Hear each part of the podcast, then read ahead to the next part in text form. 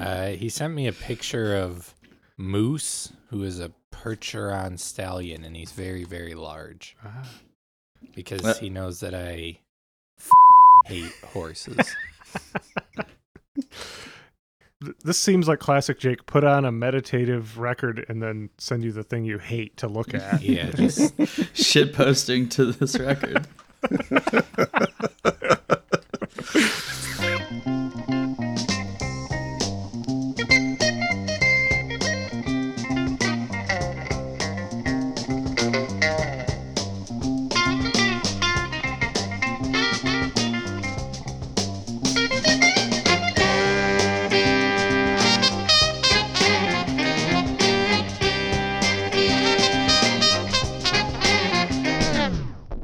Welcome to I'd Buy That for a Dollar, a podcast about inexpensive, common, and underappreciated records that are waiting to be rediscovered.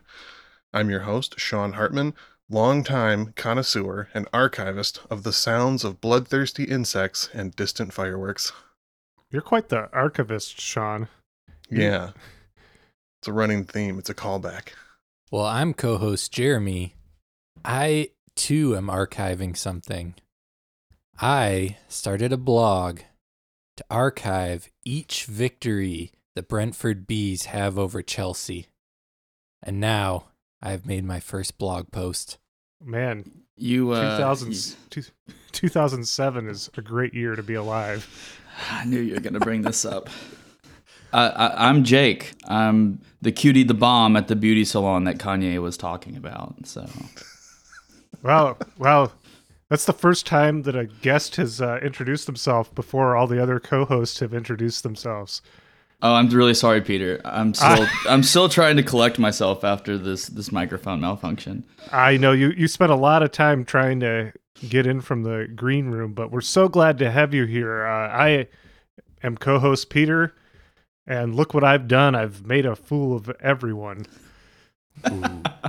Ooh. I'm not sure. I'm not sure if I was referring to the Jet song or the Beatles song. I was Was that- trying to remember the name of that band. And thank you for saying Beatles? the Beatles. Yeah. Yeah. That does, in some small way, relate to the record that you brought with, uh, to us on this episode, Jake. Uh, We might Yes. get there eventually. I believe we may. So, what record do we want to talk about, Jake? Hey Jake, Um, how are things down in uh, Nashville or whatever? well, Jeremy, you uh, you silly goober, things are going great in Knoxville, especially because I have uh, been hanging out on my porch listening to Paul Horn's "Inside the Taj Mahal," which is the record that I have brought for you all today. That's Yeah. a good record. Let's talk about that one, huh? All right. I'm gonna But call the authorities on you. I wish you would. I wish you would, you little coward. I'm gonna bring Whoa. a horse to your front yard.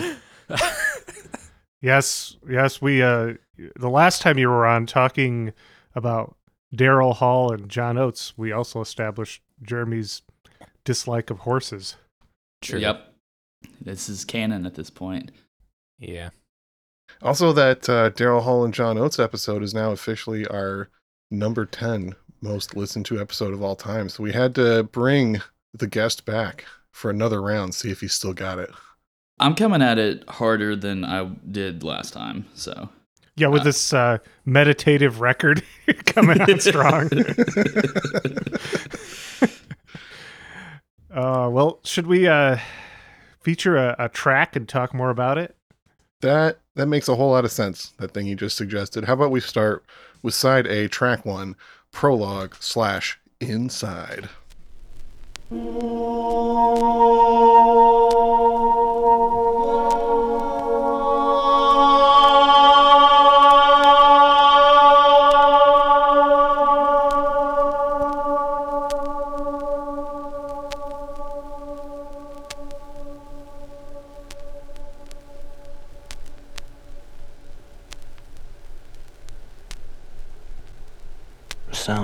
66, and this is singing and flute in the dome of the Taj Mahal.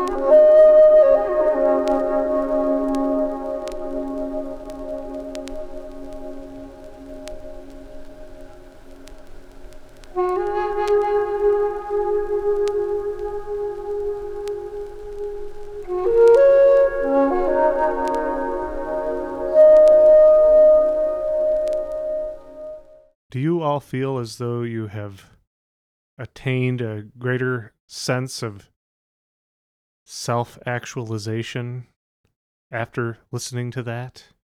Nah. I think I'm invincible, honestly. The back pain I've been experiencing lately is gone. Just like that, after two minutes of us talking over that track we were just listening to. My radiator stopped leaking antifreeze. Well, that's something. Yeah. And for only $49.95 a month, you too could learn the secrets that we have just attained. Wait, it cost money? Well, I don't know what we're talking about, but it might be made clear eventually. Do we want to talk a little bit about this specific Paul Horn record first, though? Absolutely. Sure. Yeah, he he made a little announcement right there at the beginning. What was that about? So it's just what he said. He's actually just playing a flute right there in the Taj Mahal in the main area underneath the dome. And there's some accompaniment from two different unnamed guards of the Taj Mahal. And this record is known as one of the most important albums in the formation of what is now known as New Age music. It was also Paul Horn's best selling album. Yeah, it's worth mentioning that this is from 1969, correct? Yes, recorded in 1968 and released about a year later in early 1969. And Yeah, that, he recorded it after closing time. Am I correct on that? Um, part of the record is during the last hour of when the Taj Mahal was open, and part of it was the guards liked the music so much that he was allowed to stay later and do a little more flute jamming. this guy bops. let's hear let's hear them reeds play, baby. I guess or no, it wouldn't be a reed. What's a flute? it well, I think it it's it falls under the reed category, even though it doesn't actually have a reed on it. Wind instrument. I uh the only thing I know about wind instruments is that Sean made me learn how to play a wind instrument to be in um, a band that he just made up. that's I forget about that one sometimes. It was a blast. yeah, that's how we came to know you. Yeah, correct. Yes. Part of the story, but we won't go too far into that. We'll stick on Mr. Paul Horn here. Yeah, we've got a different story to tell tonight. Um, it was this. This is his second foray back to India, correct? Yes, this is was during his second trip to India, and he had uh, visited the Taj Mahal, I think, several times on his first trip, and was excited to go back. The first trip that he went there, he played inside the Taj Mahal in like one of the smaller adjoining rooms, just set up, played. No one yelled at him. He was like, "Whoa, that sounded awesome. Wish I could play in the main room someday." And then when he returned, got to make it happen. But before we get into the specifics of the story surrounding the recording, I'll just give y'all the briefest bio on Paul Horn. He was born March 17th, 1930, in New York City. He grew up playing music and he majored in clarinet and flute at Oberlin. He said he was born March 17th. Hmm You know, he has the same birthday as Billy Corgan. Oh my Wow. I'm glad you completely derailed me to share that important information with everyone. yes, St. Patrick's Day. True. That's true. And Gene that would, uh, uh, more importantly, shares a birthday with uh, my child, Oh, Oh yeah. right, right, right. Eloise Hartman. Anyways, it was worth derailing you. yeah, okay. You shouldn't overlook that detail. Probably not. I suppose that should be mentioned, both of Billy Corgan and Eloise Hartman. Anyways, Paul Horn, the guy we're talking about, we keep forgetting, born March 17th, 1930, New York City, studied clarinet and flute at Oberlin, and then received his master's from the Manhattan School of Music. And then by 1957, he's out on the road playing with the Chico Hamilton Quintet, one of my favorite jazz groups and he quickly becomes one of the most in demand West Coast uh, jazz session players. He's done records with Duke Ellington, Nat King Cole, Ken Nordine, Peggy Lee, Cal Tjader, Bola Sete, and many others.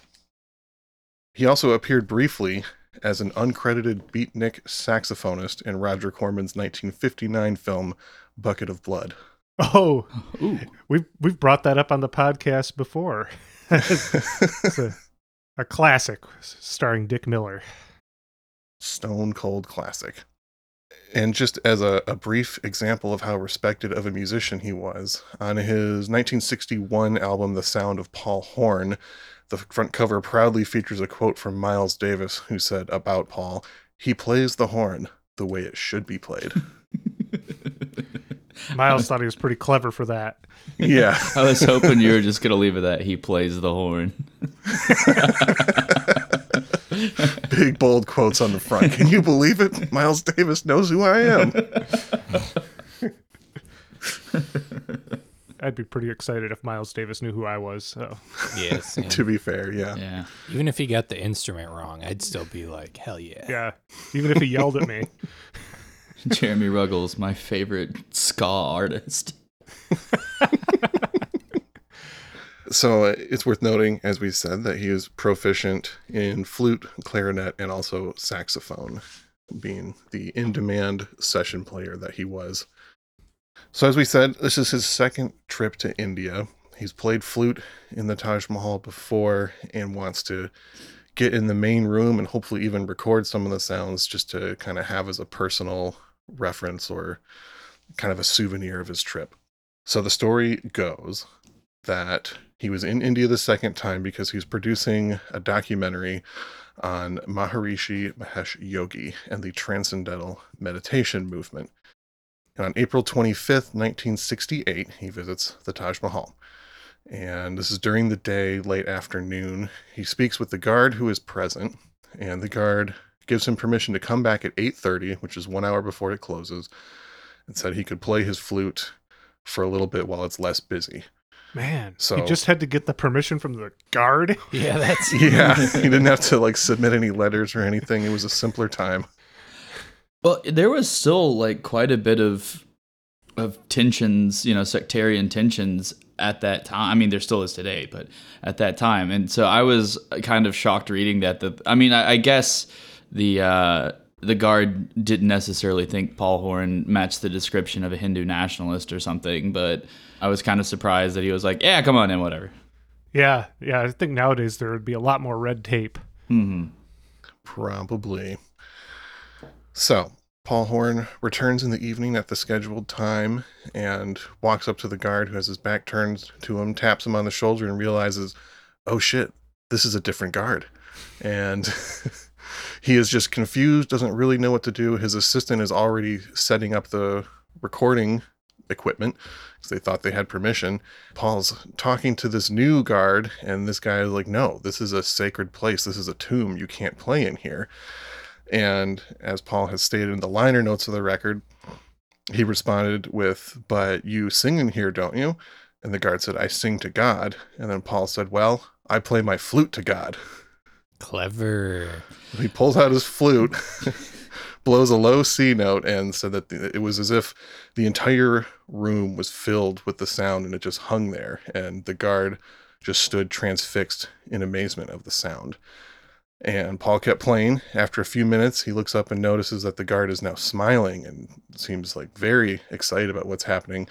And Paul signals for the guard to do the call that he often does during uh, while he's showing the Taj Mahal to tourists. They would do their Hindu calls to showcase the natural reverb of the building. So that's what we heard on the track that we just listened to on the introduction track. Wow. It's incredible. Something I've been wondering do you think that perhaps someone, a guard, would let a sitarist come and do this same thing, but in the Bass Pro Shop pyramid in Memphis? For those who don't know, that thing's like a giant pyramid. It's the largest pyramid in the world. Bizarre. Yeah.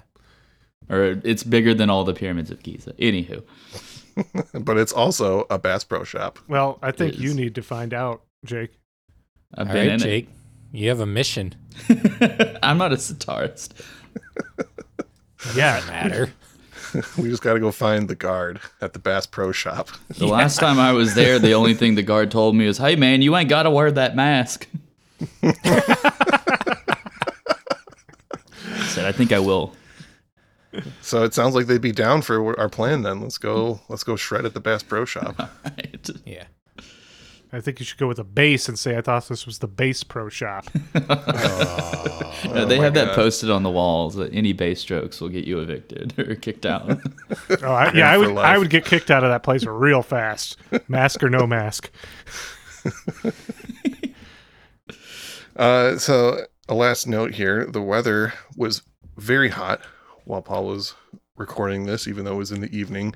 And in fact, while playing, he said his arms were covered in mosquitoes, and you can actually hear one buzzing for just a little bit at about the 42 second mark of the next track that we're going to hear, Agra. Oh, listen, listen for that mosquito buzz. Get ready. It's the most high profile mosquito sound of all time. Oh wow. So, as I said, Paul intended this to just be like kind of a souvenir recording. He just wanted to keep it for his private records and had no intention of doing anything with it, which is probably why the singers on the record are unnamed and uncredited. But he takes it home to America with him and plays it for some friends who are just in awe of it and convince him to try and get it released. So he takes it to the label that he was currently working with, Pacific Jazz, and they ended up turning him down. He just kind of gave up.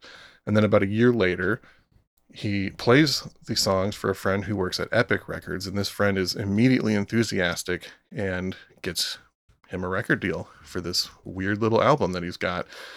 It seems that Epic didn't really think it was going to be a hit, wasn't really sure what to do with it. The the deal that was given was a little loose. Paul just asked for a $5,000 advance, and they even gave him 100% of the publishing rights on it, probably because they didn't think that this record was going to be of any value. And he has said that owning the 100% of publishing rights has been like one of the most profitable things he's ever done. Big ups to the boy for really, really finessing that one. yeah, just squeezing it in real quick. As of 2001, the BBC reported that this album has sold over 1 million copies, Damn. Hot damn. which again, it would have been nice if the two people who are contributing vocals to this huge successful album ever got paid or credited. I wonder if they even like knew Or that mosquito. yeah, the, the true victim here. If that mosquito's still out there, get your lawyer.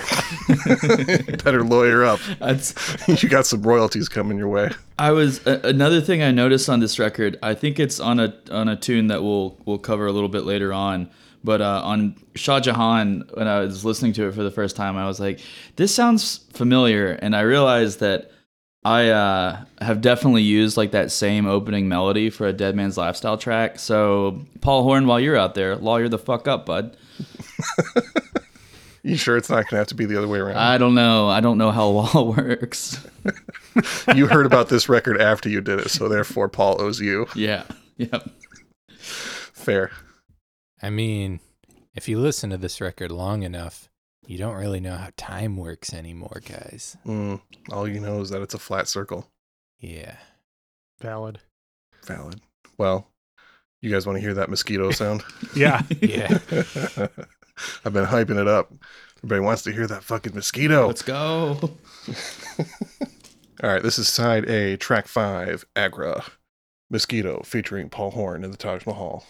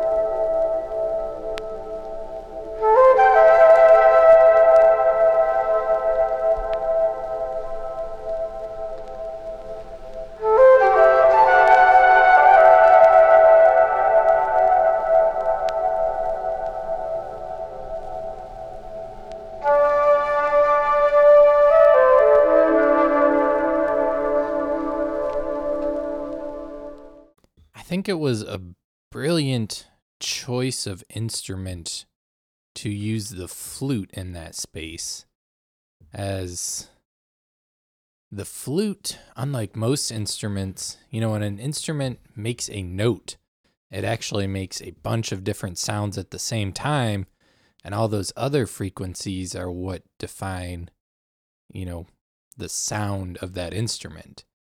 And a flute actually creates very, very few extra sounds. So when in a place with a ton of reverb, you don't get all those different frequencies clashing with each other. And you just have like more pure, simple tones. And you can hear him taking advantage of that so that he's kind of playing off the sounds that are reverberating in the room. And I think that's clever as fuck. Yeah, it, it, he's definitely. I mean, his his sense of place, like amongst the reverb, uh, is. I mean, I mean, clearly, like what makes this record so special, but like it, it, it really is brilliant. Yeah, he said in the liner notes that a note would hang in the air for over 30 seconds. Yeah, And yeah, that was that was his first instinct while just improving in the Taj Mahal was to play some notes and then like to play a chord because you could just play three notes and then it sounds like a chord with the notes hanging around and then to be able to improv improvise over top of that and it's wonderful. Do you think that same like sort of that same sound? I mean, clearly, the mosquito, the Pied Piper. Like, do you think it just attracts vermin and pests? It could be. I'm glad someone's finally made this connection. Yeah, Galaxy Brain Jake over here. You know. Uh, Paul also stated in the liner notes that the the reverb from the Taj Mahal seemed to keep the notes intact way more than other large buildings that he had played in before, and he was struck with the clarity and beauty of the reverb. Yeah, it's no post production here. This is all natural. hmm that was my first thought is like sort of realizing whoa this is pretty much like just a field recording and it sounds like everything i try to do when i make my shitty ambient music And it's just part of a, a long history of, you know, decisions for songs and albums that seem just like last minute, like, oh, let's just throw this on here. No one's going to care. And then it's their career defining happy accident, right? yeah And creates a genre. Yeah. That's wild that like if that guard was just a little more stern, there just might not be new wave or uh, New, new it created new age New and new age, wave. yeah, I actually going back to it being almost like a field recording. It reminded me kind of of like an environments record almost. Definitely. It was so Yeah. sparse, and yeah, the the flute sounds so. I, th- I think there's a reason that you often hear the flute used in movies and in film and television as this kind of denoting naturalism because it's probably one of the most natural sounding instruments. Yeah, th- that's like little little cherubs, or don't they play flutes or something like that? Pan flutes, I haven't known any cherubs. Or- I don't know. Or harps. Harps. Yeah, I'm not very good with mythology. I'm sorry. hey, you can make your own mythology. You goddamn right I can. Exactly. I support you. I think that's that might come back up at some point. So that the the name of that track it was Agra. Yes. Is that correct? See, I think Uh, that I hear I think like aggro, but that's obviously not what that meant. I Sean and I were sort of have talked about this a little bit um, just in various phone calls, but I, I was I, I wasn't sure if I should be cynical or just like yeah maybe like he had to like as Sean said like maybe he just had to throw like track names on this, but like like last minute, but it's it kind of not very creative. It's just like naming things that are around him like okay, you've got Mumtaz Mahal. Okay, that's that's Shah Jahan's wife that's buried there. It's in Agra. Shah Jahan is another track. Then you just have things like vibrations and unity. Mantra one. yeah. Well, that shows how much I know about the location of the Taj Mahal. I, when, I, when I teach about India and specifically the Taj Mahal in my like intro to geography class, one of the pictures I use for the Taj Mahal has Oprah standing out in front of it, and I'm not trying to be funny necessarily. Uh, When I the first listen through I did of this record, I just pictured Oprah like outside listening to it. Hey, yeah. If Oprah had been around, she would have jumped on this record. Oh, Maybe. You know what, guys? I'm going to mention Oprah again in a few minutes. Oh hell yeah. yeah! Oh, goody. So there's a there's even more story surrounding this record. We're just kind of we're gonna peel this story back like an onion. We've learned about some of the basic details, some of the little bit of knowledge that's commonly spread around this influential record. However, there's more going on. So Paul making this kind of meditative new age record is definitely inspired by his interest in Indian classical jazz fusion music that he had been doing over the past few years leading up to this. He even played on Ravi Shankar's Portrait of Genius from 1965 and had released a record called In India in 1967 and then In Kashmir, Cosmic Consciousness, also in 1968. I, I didn't get a chance to listen to that one, but I was really intrigued because like something that we will probably talk about at a certain point is like appropriation and setting and whether or not it was perhaps even like okay to do this. But Kashmir in particular, I was like, Jesus God, Kashmir, but also a very spiritual place. It just so happens to be a place people might nuke each other over. Yeah, I mean, and there's a whole history around this time too, because there was a lot of people in the hippie generation that were traveling to India and painting it as this place of spiritual freedom, you know, to go on these journeys and quests to there. But um, it, it wasn't really a great place to live at that point. There was a there was a lot of tension. There was a lot of shit happening, and still is. And a brutal caste system. Mm-hmm. Yeah, we're we're really only what I mean a, a couple decades removed from the original partition of uh, you know India and Pakistan. So it's um Yeah, less are just about twenty years. yeah. And especially like doing well. uh, This is maybe we can bring this up later. Well, but a, thought on his uh his, sort of his beliefs in the Taj Mahal being into transcendental meditation, which is you know more of a Hindu thing, but then playing it at a a, a site, a holy site for Muslims, uh, is like probably not something he thought about, but maybe. I don't want to totally shit on the guy. Well, Who knows? I think that uh, people weren't quite as aware of uh, cultural appropriation and whatnot at, at this point in time. Certainly. The hub of transcendental meditation is in Fairfield, Iowa, where I'm going to be playing a show in a couple days. like, actually. Yeah. If you're in if you're in Fairfield and you you're you just heard that and got really excited, it already happened by the time you. Oh, true. this. but hopefully you were there and a legendary time was had by all. So, as we said, uh, Paul Horn's back in India and he's here to make a documentary on the Maharishi Mahesh Yogi. When I first read that on Wikipedia, I was like, I wonder if that documentary is around. Can I find it? Like, what was going on? And the more I dug into it, I realized that Paul Horn was not the only guy hanging out with the Maharishi at that exact point in history. There was also a very famous visit from some other Westerners there. Paul Horn was at the ashram studying alongside the Beatles, Donovan, Mia Farrow, Mike Love, and a handful of other celebrities. Yeah, 1968 was the time to be there. Mhm. Wow, what happened to Mike Love from that point?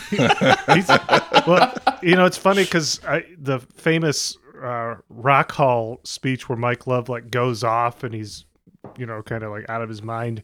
Uh, he he says that he had forgotten to meditate that day, oh my god. so he got something out of it. Uh, That's what I'm gonna start doing when I have a hangover. Just because he, when he said forgot to meditate, he just meant I'm out of cocaine. yeah. Mike Love is like the poster child for Serenity Now, Insanity Later. God, very true. yeah, that was why at the going back to Maharishi at, at the beginning of the episode when I quoted that Beatles slash Jet song, "Sexy Sadie." Uh, that was originally called Maharishi. John Lennon. Yes. It was a, a dig at Maharishi and George Harrison, who was the main reason they were there, had Lennon change it. Right. In fact, the majority of the White Album was recorded during this brief trip. But it was written during that trip. Or re- written, sorry. Yeah, the Yes. majority of the White Album was written during this brief trip. Yeah, that was actually the last thing that Lennon wrote before leaving India. Was that song "Sexy Sadie" or originally Maharishi? It was also the time when Ringo Starr Ringo Starr finished writing his very first song. "Don't Pass Me By." Yeah, he'd been writing it for about five years, and he finally wrapped up song number one in 1968 in India. It, and, and that little country ditty is what took him that long. Oh, Ringo. Also, those kind of like country folksy songs that are on the White Album are mostly because Donovan taught uh, Paul and John fingerpicking during this time. Ah, uh, like Blackbird and Mhm. Wow. Peter, this is, I mean, something that you might have in that massive brain of uh, incredible music facts, but was Norwegian Wood the first song that to be broadcast to Western audiences containing a sitar? Do, do you, does that ring any bells? it's up there. Uh, there were some Kink songs that at least had an Eastern influence that may have predated it. I'm not sure they had sitar on them though. Gotcha. Like "See My Friends" is one of them, but I don't recall if there's actually sitar on the track. But yeah, I I can't say for sure. Listeners, if you know, DM Jeremy. Yeah, or email us at I'd buy that podcast at gmail.com. And include a picture of a large horse. no. So, you got all these celebrities traveling to India in 1968, learning about meditation, finding themselves, going on their spiritual quests. And a lot of the Western world is paying close attention to this. You know, the Beatles had already been making waves with their foray into psychedelia and, you know, trying LSD and everything. And at this point, they wanted to try something different, give up the drugs, and seek inner peace. And this sparked this whole Western interest in India and culture and meditation and all this. You know, the groundwork was there. You had beatniks in the 50s that were traveling to India. But once the Beatles did it, it just like it took off. And this coincided with the hippie movement in the States and this whole cultural shift that's happening and people wanting to you know go against the social norms and move beyond material possession and things like that and all these guys were just kind of at the right place at the right time. As we said, Paul was there making a documentary. It's unclear whether the documentary was scheduled ahead of time, but during these few weeks at the ashram studying under Maharishi, there was actually two different documentaries that were attempted to be made. They flew a camera crew in, and apparently John and George just hated the idea and refused to be on camera, and it sparked the Beatles and several of the members leaving early. So I feel like it's very possible that this documentary didn't get finished that Paul was working on. Maybe they started at the ashram and then decided like, oh well, let's just get some footage of around India and, you know, spread the word of the Maharishi. And Jeremy mentioned you're going to be going to the the US headquarters of Transcendental Meditation. This is probably a term that a lot of people are familiar with. Maybe we have some followers of it, maybe people who are just curious, but it is a still very widespread movement. There are millions of members, including many celebrities who have been practicing it and highly recommend it. The short list includes Jerry Seinfeld, Katy Perry, Clint Eastwood, David Lynch, and Oprah. Oh. And Jim Carrey. It's a wild list of celebrities that are into transcendental meditation, and that is also a whole entire rabbit hole of study there. The more you look into it, the more it seems pretty clear that transcendental meditation is completely a money grabbing scam. Like maybe it didn't start that way, but there's some sketchy stuff going on, and the Maharishi was a billionaire by the time he died. When I was an undergrad, I remember walking I'd just blown a job interview and I remember walking back to the to my bus stop and this uh, this white guy and like uh, some sort of like robe get up got up uh, like like walked up to me and was like uh, you know hello hello my brother um, you know are, are you familiar with transcendental meditation and I was like, uh, you know, a little bit, you know, I studied geography, yada, yada, yada. And he hands me a copy of the Bhagavad Gita and he's like, you know, I hope you read this. And I was like, well, thank you. And uh, he was like, you know, yeah, you know, peace upon you. And I walked away and he was just like, hey, also, um, that is 20 bucks. I, I, was having such a bad day already. I turned around and I was like, fuck you, man. fuck you and your enlightenment. Hustler. Yeah, the the capitalist ties with transcendental meditation is kind of the biggest critique. And that was one of the big reasons why the Beatles very publicly burned the bridge with Maharishi and the TM movement pretty much as soon as they got back.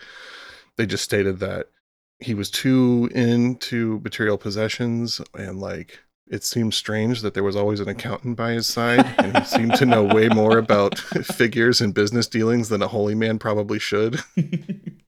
Um, yeah the current the maharishi university or it was maharishi international university that they set up in fairfield and now it is the maharishi school of management oh my god yeah well, so. yeah, it's like on the surface, you know, would the world be a better place if everyone learned how to meditate?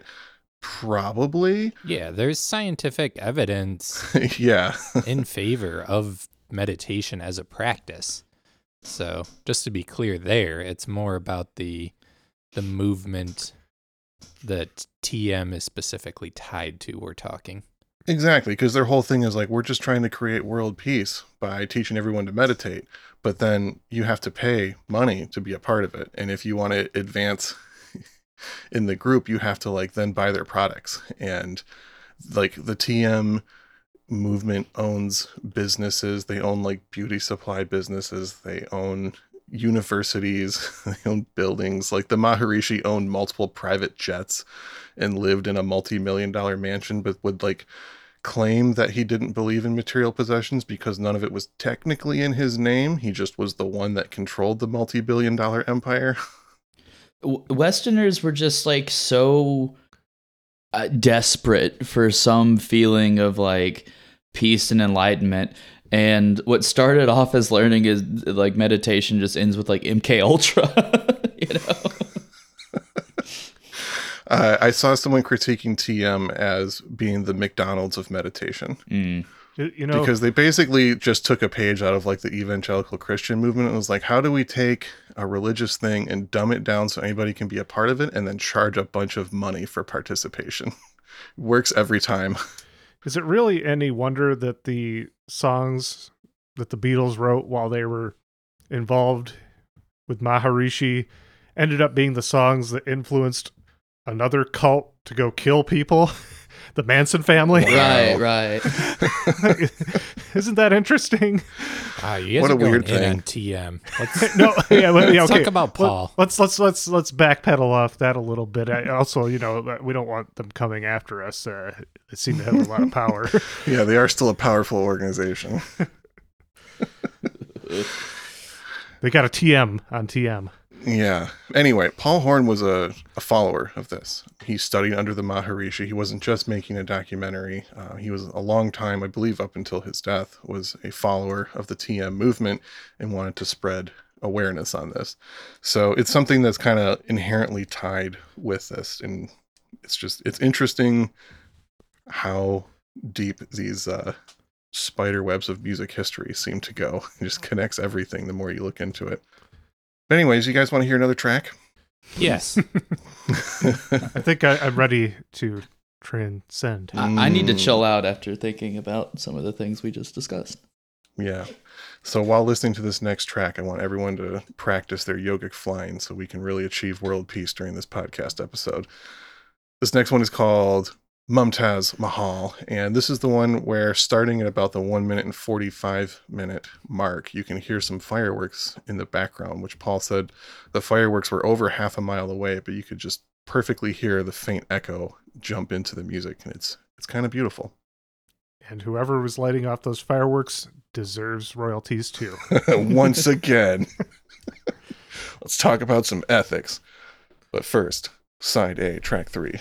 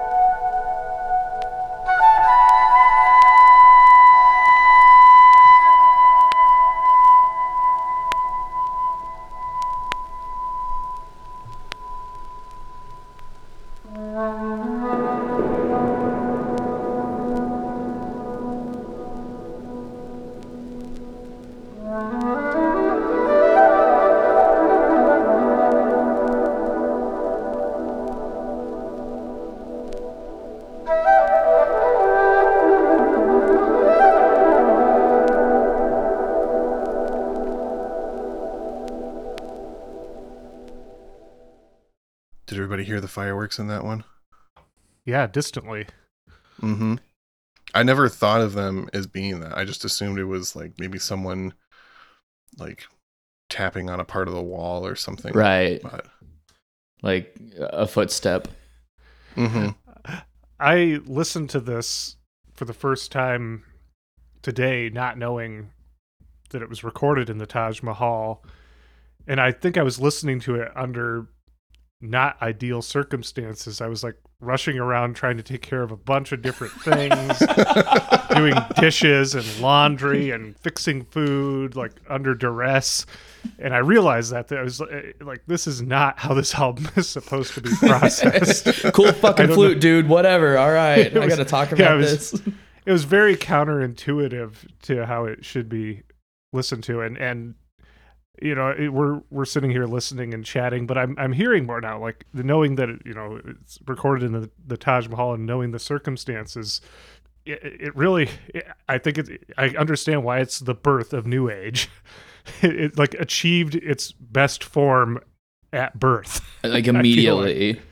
yeah and everything that's come since then is trying to replicate what paul horn accomplished here Sure. That's Yeah. my bold claim. Bold claim. Yeah, it's it's almost like uh, uh, what's that one performance where you just like sit there and don't do anything, and like john cage? John Cage's yeah, uh, 433 or yeah, yeah. It's like I mean, okay, you can go like I mean I think more people should go and play, you know, woodwinds in you know very large open spaces, but like you're just gonna be doing the Paul Horn thing, you know, like it was it's like almost immediately perfect. hmm There's been so many times where we've covered a record and it just doesn't make any sense to me why it became successful. Like, who would be buying this? But this one definitely makes perfect sense to me. You got people that are buying it who are into meditation and just want music with that's got that that mellow vibe. You know, there's the Paul Horn fans, and then there's just people that are curious and also as we've said, there's just so much appeal to the natural beauty and simplicity of this record, which was something that would have been even more striking in 1969 when this was released, because this was a time where it would not anybody could just go get recorded. It was the big recording studios. You had to get a record deal. Small home studios were much, much less common. And I think you know, this record inspired and started the new age movement, but it also has trails throughout DIY, home recording, and field recordings in general. yeah Yeah, it's I, w- when I was listening to it, it's just like you can imagine like an Uttar Pradesh like sunset, uh, and I mean I I don't know to what extent he was trying to sort of invigorate a sense of place, but you just it excels at it so well. i have to think that our former subject of a previous episode bernie krause took some inspiration from this record It had to have. Yeah, it was all part of the seeds of this movement starting. And another big one is the umbrella genre term world fusion, which you could also tie into like the Exotica episode that we did on Martin Denny. You know, in a lot of ways, that was really just a world fusion of just mixing you know influences and instruments from other cultures with some kind of western jazz and pop and things like that had been happening a lot especially in the jazz world that paul horn came from. He had played a lot of latin jazz crossover stuff and had you know like we said become interested in incorporating indian classical. Uh, there had been work mixing traditional japanese music and jazz you know the whole jazz and um, Brazilian music like bossa nova was happening all around the same time.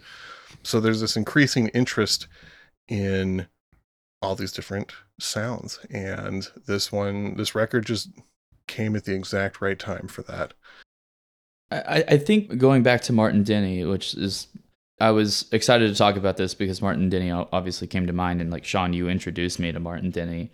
I, I think like something that Mart, Martin Denny does. I, I I had a, a colleague one time that described Martin Denny's music as like creating Shangri La, which you know Shangri La, uh, yes, is like you know supposed to be paradise in China, but like has been bastardized to the point that it really has no meaning other than like a nice place. And like it's been represented in so many ways that it doesn't have any actual cultural ties to where it's supposed to be which is like in the himalayas maybe in tibet but i feel like the opposite sort of happens here right like i, I don't think i don't think this album is supposed to create an alternate view of like the taj mahal or even like, like like I said, I don't know if he was trying to create a sense of place here. Uh, I think he does a great job of it, but I don't think it's forced or like ugly, like which once love Martin Denny, but uh, sort of like an ugly bastardization of like what it's supposed to be. Yeah, he definitely plays all of these pieces with a sense of awe and reverence for the place that he's in. Mhm. You know, he's not just coming here like, oh, let's see what this dumb pop song sounds like with all this cool reverb. That that's what the kids want, you know. he's approaching it from a completely different angle than what would have been common in the music industry, and it struck a chord with people. Yeah, it doesn't seem like it's motivated and, and pardon for the problematic term, but like, like I feel like a lot of Martin Denny stuff is like like music of the quote unquote Orient, which has no actual sense of place and it is completely abstract. Really, Yeah. Well, the the word exotic is kind of inherently problematic. right? and the fact that the genre is named exotica like yeah, has not aged well. I think this record also belongs in the long tradition of what's commonly known as mood music, which started, you know, in uh, various composers in classical music, and then you have orchestrations and easy listening of the 40s and 50s. And then the whole New Age movement is really just a continuation and repackaging of that. Um, because, like, at the heart of this record, it just it captures a mood and it's consistent with it and you know you can just lose all sense of time and space while playing this record and then you know the new age movement continues and the world fusion stuff informs it and then you have like experimentations with electronic music in germany and then before you know it we've just got lo-fi hip hop and like vaporwave and it's all just the same tradition this is absolutely uh, this is flute that you can study or sleep to. yeah lo-fi flutes to study to And I, I also love the whole fringe spirituality mixing with capitalism angle of this story. I feel like that can also be connected to some other things we've talked about, especially the environment series with Irv Teibel. You know, it's a mix of something cool be, being created, but maybe the intent isn't entirely great. Um, I was also reminded of one of our Patreon episodes about Harvey Spencer Lewis and his Rosicrucian records. Oh yeah, recently released yeah. to the public Mhm. uh, in our main line of episodes as a bonus. That's true. The Rosicrucians did a lot of meditation music and used that as a part of their their selling point. so it, the the history of new age and mood music has plenty of con artists and pioneers and visionaries and people who were just accidentally inspiring a whole bunch of things like Mr. Paul Horn here. Yeah, it, and it also like uh, to me, I mean, this whole time period really sets up for. I mean, talking about like capitalism and not only this kind of music, but like the whole like attempt at finding enlightenment at the time. I mean, that's what leads to like the cult of Raj- Rajneesh and um, uh, Bikram, the yogi that uh, you know was an absolute monster and like the uh, I think it's like the 90s. Like I mean, those things all sort of go hand in hand, unfortunately. And neoliberalism. And neoliberalism. They're all connected. Do you think Yeah, Hillary Clinton likes this record? Probably. she probably doesn't know it. They they probably play it at her yoga class. So Imagine a Bill Clinton Taj Mahal saxophone record. I was just I was oh starting I was starting to wonder about that. genius. I, I'm just imagining him like announcing it in his voice at, at the beginning. hey y'all, I'm about to play my saxophone in the big tomb. here at the Bass Pro Shop. Well, do you boys have any recommended albums that actually exist? Sure do. Uh, Jake, you want to give your recommended album first, though? Yeah, I am. Uh, w- w- w- one of the first things that came to mind here was was Tony Scott's music for Zen meditation, a clarinetist uh, trying to uh, get in with uh, some of the Zen Buddhist vibes of Japan. it's Tony Scott. Yeah, Okay, I was thinking of the the director of Top Gun, Not the same guy. No, uh, well, allegedly. allegedly. Uh, Tony Scott was actually kind of a similar thing to Paul Horn. He was a jazz musician that started messing around with some other stuff. And the record that Jake just mentioned, Music for Zen Meditation and Other Joys from 1965, is often cited as the actual first New Age record. But this Paul Horn one is is the record that really just set things off. And the Tony Scott record is a fairly cheap one to find too. So if you're into this and you want to complete your early new age music collection, get on it. A few other recommendations here. Of course, we got to talk about the legendary Steven Halpern. Oh, I was wondering when that name would come. Mm-hmm. Yep. Previously discussed on the podcast by Jeremy. Yeah. So Paul Horn's the precursor in the late 60s, and by the time Steven Halpern drops his first record, Spectrum Suite, in 1976, then the movement is fully underway. All Steven Halpern records are good, though, but if we're looking at early influential records, Spectrum Suite is the one to start with. Another previously mentioned guy, Herbie Mann, did a record called Impressions of the Middle East in 1967 that is another fine example of some really mellow, kind of blissed out world fusion stuff. Once again, Herbie Mann at the the front of all the trends and never got the credit. Yeah, on my April exclusive monthly playlist that I just completed and is now available for our $10 a month patrons over at patreon.com slash I'd buy that podcast. Herbie Mann was one of the artists that I used as a similar artist to Paul Horn. Hell yeah. Uh, another one, Irv Teibel's Environment 7, also from 1976. That one is called Induced Meditation. Another example of the, the mid 70s, and everyone was just ready to fully capitalize on this new age movement, trying to get paid. Irv Teibel also previously discussed hmm on the podcast. And my last recommendation, another 1976 record, and one that is in my long, long list of records that we'll talk about someday. George Deuter's Celebration from 1976. As I mentioned, there was a lot of electronic music being made in Germany around this time that became very influential, and that one is a prime example of some German ambient new age sounds. George Deuter to be discussed on the podcast in the future. Get ready. well, anybody got any final thoughts before we play this last track and sign off? Yes, I want Jake to tell the people about his music. Well, the- he did Mm. he did make a little reference to it, but yeah, give it a feature. As someone who has also perhaps problematically um, used field recordings in which people in a different country are speaking or singing, um, you can find uh, Dead Man's Lifestyle, which is uh, I wouldn't I don't know that. Can you hear that train? I'm sorry. You can. Oh, uh, trains have been on the podcast many times. Okay, before. yeah, trains are great. We're no strangers. All right. Yeah, you can find. Uh, I don't know that I would call it meditative music. I think l- the last time I was on the pod, I mentioned like, yeah, I have this project called Dead Man's Lifestyle, but God knows when I'm going to put anything else out. Well, I did, by God. And uh, you can find uh, Dead Man's Lifestyle on Bandcamp. Uh, new album, uh, Love as White as Snow, that I uh, it took me like five years to record. So.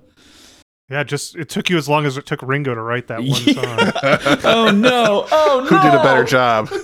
Jake Watkins or Ringo Starr? Am I the fucking Ringo Starr of ambient music? That's actually uh, that's something to be proud of. Is it? Yeah, you did. You did a whole album. It took Ringo that long just to do one song. Yeah.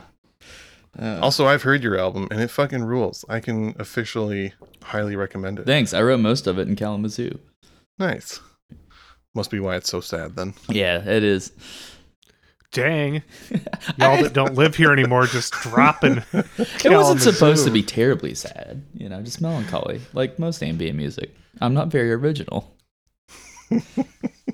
Speaking of unoriginality, we're going to hear the song Unity to close out this episode. by Queen Latifah, U N I T Y.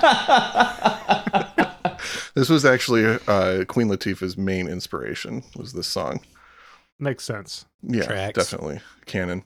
Uh, a little bit of info. So remember we talked about how he had set up with the first guard to get permission and then came back and it was a whole different guy. About halfway through the recording session, the first guard that he had met previously ended up coming back apologized for being late and had brought a friend with him who was a very talented singer. So the majority of the vocals that you'll hear throughout this record are actually the second unnamed singer who came and joined in. And Unity is a really cool example of Unity. Paul and this guy. Yes, Unity, the track Unity, is a really cool example of Paul and this unnamed singer kind of doing a call and response back and forth. In the liner notes, Paul stated that to him it was the perfect example, perfect example of music being the universal language. Aww. Paul knows how to sell it. I will say that. Yeah, that's true. And then after this record came out and was huge, he basically just stayed in the new age vein for pretty much the rest of his career. He didn't really go back to the traditional jazz too much. And he's no longer with us. There, he's no longer with us. Passed on, I think maybe about ten years ago, something like that. But yeah, he did um, a lot more records in this vein. There's Inside the Great Pyramid. There's the sequel to Inside the Taj Mahal, and he even did some collaboration records with the before mentioned Steven Halpern. Lots of good stuff to dig into. So, Excellent. Well, thank you for bringing this on my radar. I've, I've known Paul Horn's name, but uh, now I know what he's about, and I'll be listening more way under better circumstances than rushing around. I will give this album a focused listen. hmm Thank you all for having me on the pod again. Yes. Thank Thanks you for, for joining coming us back. again. absolutely. How many? What's the the, the most uh, reoccurring guest? Taylor Rowley. I'm coming for the She's crown. Are you You're already trying to take Peter's spot. You already jumped ahead of him in the intros. I, Yeah. You're coming for me first, I think. Yeah. Look, this record didn't work on me. I'm still very on edge, and you know I'm coming for everyone. Inner peace and outer success. That's what the the Maharishi people say. Yeah, but the dead man's lifestyle is take over everything you encounter. Wow. All right. Thank you so much for listening to I'd Buy That for a Dollar. My name is Peter Cook. I'm Jeremy Ruggles. I'm Sean Hartman. I'm Jake Watkins. Pretend I said that before, Peter. we'll, we'll clean up in post. All right, this is UNITY by Paul Horn. Side A, track four. Why?